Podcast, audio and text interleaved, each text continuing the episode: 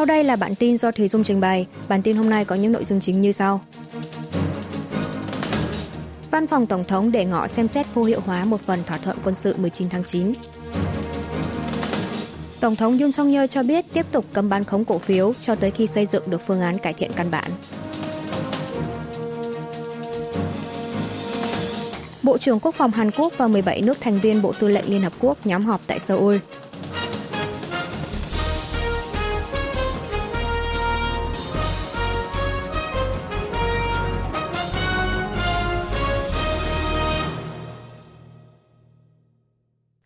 Văn phòng Tổng thống đề ngỏ xem xét vô hiệu hóa một phần thỏa thuận quân sự 19 tháng 9. Một quan chức văn phòng Tổng thống Hàn Quốc ngày 14 tháng 11 đánh giá thỏa thuận quân sự liên triều ngày 19 tháng 9 năm 2018 tồn tại nhiều vấn đề như hạn chế nghiêm trọng năng lực trinh sát Bắc Triều Tiên và trạng thái phòng thủ của quân đội Hàn Quốc. Chính phủ Seoul đang theo dõi chặt chẽ các động thái của Bình Nhưỡng, đồng thời sẽ xem xét lại một cách tổng hợp các biện pháp cần thiết – Phát biểu trên cho thấy văn phòng Tổng thống có thể sẽ xem xét vô hiệu hóa một số hạng mục trong thỏa thuận quân sự 19 tháng 9, gây hạn chế về trạng thái cảnh giới của quân đội hay trên thực tế đã bị mất hiệu lực. Một trong số đó là vấn đề thiết lập vùng đệm nhằm phòng ngừa xung đột quân sự giữa hai miền Nam Bắc trên bộ, trên không và trên biển. Bộ Thống nhất ngày 14 tháng 11 cũng cho biết đang xem xét tổng hợp về việc đình chỉ hiệu lực thỏa thuận ngày 19 tháng 9, có nội dung hạn chế trạng thái phòng thủ của quân đội Vấn đề thỏa thuận quân sự 19 tháng 9 đã được thảo luận tại Hội nghị tư vấn an ninh Hàn Mỹ ngày 13 tháng 11, có sự tham gia của Bộ trưởng Quốc phòng Hàn Quốc và Mỹ. Về việc đình chỉ hiệu lực thỏa thuận này, lãnh đạo quốc phòng Mỹ Lloyd Austin cho biết hai bên nhất trí sẽ tham vấn chặt chẽ về phương hướng giải quyết liên quan. Có ý kiến phỏng đoán rằng Văn phòng Tổng thống sẽ chính thức xúc tiến vô hiệu hóa một phần thỏa thuận ngày 19 tháng 9 nếu Bình Nhưỡng thực hiện tiếp vụ phóng vệ tinh được cho là tên lửa đạn đạo xuyên lục địa hay thử nghiệm hạt nhân lần thứ bảy. Tổng thống Yoon song yeol cho biết tiếp tục cấm bán khống cổ phiếu cho tới khi xây dựng được phương án cải thiện căn bản. Tại cuộc họp nội các ngày 14 tháng 11, Tổng thống Hàn Quốc Yoon song yeol nhắc tới một số ý kiến lo ngại về lệnh cấm tạm thời bán khống cổ phiếu trên thị trường chứng khoán được áp dụng từ ngày 6 tháng 11. Ông Yoon chỉ ra rằng mặc dù một số ý kiến lo ngại lệnh cấm này khiến Hàn Quốc khó được xếp vào chỉ số thị trường chứng khoán nước phát triển, nhưng trên thực tế thiệt hại từ các giao dịch bán khống trái phép trong thời gian qua là quá lớn – đặc biệt là các nhà đầu tư cá nhân. Ông Yun chỉ thị phải lập đối sách giải quyết. Tổng thống nhấn mạnh sẽ tiếp tục duy trì lệnh cấm bán khống cho tới khi nào thiết lập được phương án cải thiện một cách căn bản. Xét về dài hạn, đây là con đường tạo ra ảnh hưởng tích cực tới năng lực cạnh tranh của thị trường chứng khoán Hàn Quốc. Lãnh đạo Hàn Quốc cũng giải thích rằng chính phủ đang xúc tiến chính sách phản ánh ý kiến từ thị trường, trong đó có lệnh cấm bán khống tạm thời. Bên cạnh đó, cũng tại cuộc họp nội các trên, Tổng thống đề cập tới vấn đề miễn thu hồi tiền hỗ trợ khẩn cấp, khắc phục thiệt hại do dịch COVID-19 cho các tiểu thương, đóng băng tiền điện cho hộ gia đình, hộ doanh nghiệp vừa và nhỏ, giảm giá nông thủy sản trong mùa muối kim chi, kim trăng, đề nghị Quốc hội tích cực phối hợp với chính phủ. Ông Yun kêu gọi Quốc hội sớm thông qua các dự luật dân sinh, đặc biệt là dự luật đặc biệt về việc nâng cấp đô thị mới. Bộ trưởng Quốc phòng Hàn Quốc và 17 nước thành viên Bộ Tư lệnh Liên Hợp Quốc nhóm họp tại Seoul. Hội nghị Bộ trưởng Quốc phòng Hàn Quốc và các nước thành viên Bộ Tư lệnh Liên Hợp Quốc đã lần đầu được tổ chức tại Seoul vào ngày 14 tháng 11. Tham dự hội nghị có Bộ trưởng Quốc phòng Hàn Quốc Shin Won-sik và đại diện 17 nước thành viên Bộ Tư lệnh Liên Hợp Quốc, trong đó có Bộ trưởng Quốc phòng Mỹ Lloyd Austin. Phát biểu tại hội nghị, Bộ trưởng Quốc phòng Hàn Quốc đánh giá Bộ Tư lệnh Liên Hợp Quốc vừa là hình mẫu tiêu biểu cho sự đoàn kết quốc tế, hướng tới giá trị phổ quát nhân loại là tự do, chủ nghĩa dân chủ và pháp trị, vừa là biểu tượng cho sự răn đe quyết liệt với các hành vi khiêu khích quân sự của Bắc Triều Tiên. Bộ trưởng Xin nhấn mạnh hội nghị lần này nhằm thể hiện sức mạnh đoàn kết của cộng đồng quốc tế, đối phó với mối uy hiếp từ miền Bắc, tăng cường sự liên minh giữa các nước thành viên. Nếu Bình Nhưỡng tiếp tục tấn công xâm lược miền Nam một lần nữa, thì nước này sẽ phải hứng chịu sự đáp trả quyết liệt từ cộng đồng quốc tế. Sau hội nghị, các nước ra tuyên bố chung về việc cùng đối phó trong trường hợp tái diễn hành động thù địch, uy hiếp tới an ninh của Hàn Quốc hoặc tấn công quân sự trên bán đảo Hàn Quốc. Bộ Quốc phòng đánh giá đây là hội nghị đầu tiên mà Bộ trưởng Quốc phòng Hàn Quốc và các nước thành viên Bộ Tư lệnh Liên Hợp Quốc nhóm họp, thảo luận về vai trò của Bộ Tư lệnh và phương án hợp tác nhằm đăn đe chiến tranh và gìn giữ hòa bình trên bán đảo Hàn Quốc. Ủy ban đối sách về nạn nhân bị Bắc Triều Tiên bắt cóc tổ chức họp lần đầu sau 11 năm. Ủy ban đối sách về nạn nhân bị Bắc Triều Tiên bắt cóc ngày 14 tháng 11 đã tổ chức cuộc họp đầu tiên sau 11 năm kể từ tháng 6 năm 2012. Ủy ban này là một cơ chế tham vấn liên ngành nhằm thảo luận về phương án giải quyết vấn đề nạn nhân bị miền Bắc bắt cóc. Phát biểu tại hội nghị cùng ngày, tránh văn phòng nhân quyền và các vấn đề nhân đạo thuộc Bộ Thống nhất Kang Trung Sok cho biết, trong tháng 10, nhân kỷ niệm 10 năm ngày nhà truyền giáo Kim Jong-úc bị miền Bắc bắt cóc, chính phủ đã đưa ra lập trường quyết liệt, yêu cầu Bình Nhưỡng phải thả ngay những công dân miền Nam mà nước này đã bắt cóc. Hôm 2 tháng 11 vừa qua, chính phủ đã quyết định cấp tiền an ủi cho gia đình các nạn nhân có người thân bị bắt cóc.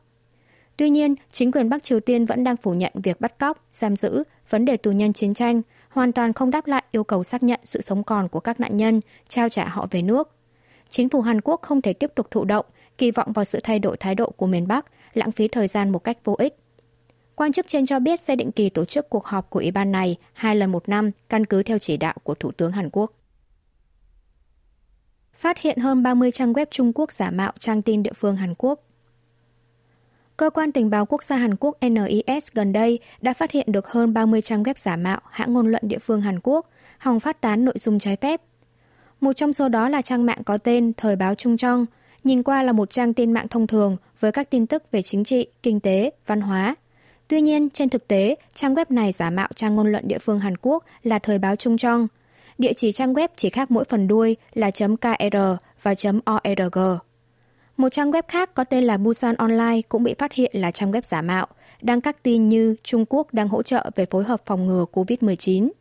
Hay trang web Seoul Press, một trang tin giả mạo khác, thì đăng tải bài viết với nhan đề Hàn Quốc bị thiệt nhiều hơn khi tham gia vào Hội nghị Thượng đỉnh Dân chủ toàn cầu. Trong đó chỉ trích Hội nghị Thượng đỉnh Dân chủ toàn cầu mà hai nước Hàn Mỹ đồng tổ chức vào tháng 3 năm nay. Các trang web này đều có một địa chỉ IP ở Trung Quốc do một hãng truyền thông và quan hệ công chúng của Trung Quốc lập ra.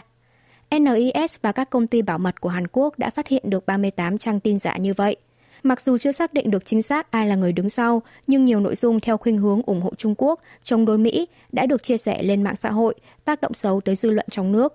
Cơ quan tình báo quốc gia cho biết sẽ phối hợp với các cơ quan hữu quan để ngăn chặn các trang web nói trên.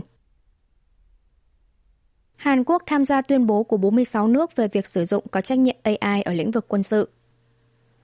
Bộ Ngoại giao Mỹ ngày 13 tháng 11 giờ địa phương ra thông cáo báo chí cho biết Mỹ cùng 45 nước, trong đó có Hàn Quốc, Đức, Pháp, Anh, Nhật Bản, tham gia thực hiện tuyên bố chính trị về việc sử dụng trí tuệ nhân tạo AI ở lĩnh vực quân sự một cách có trách nhiệm.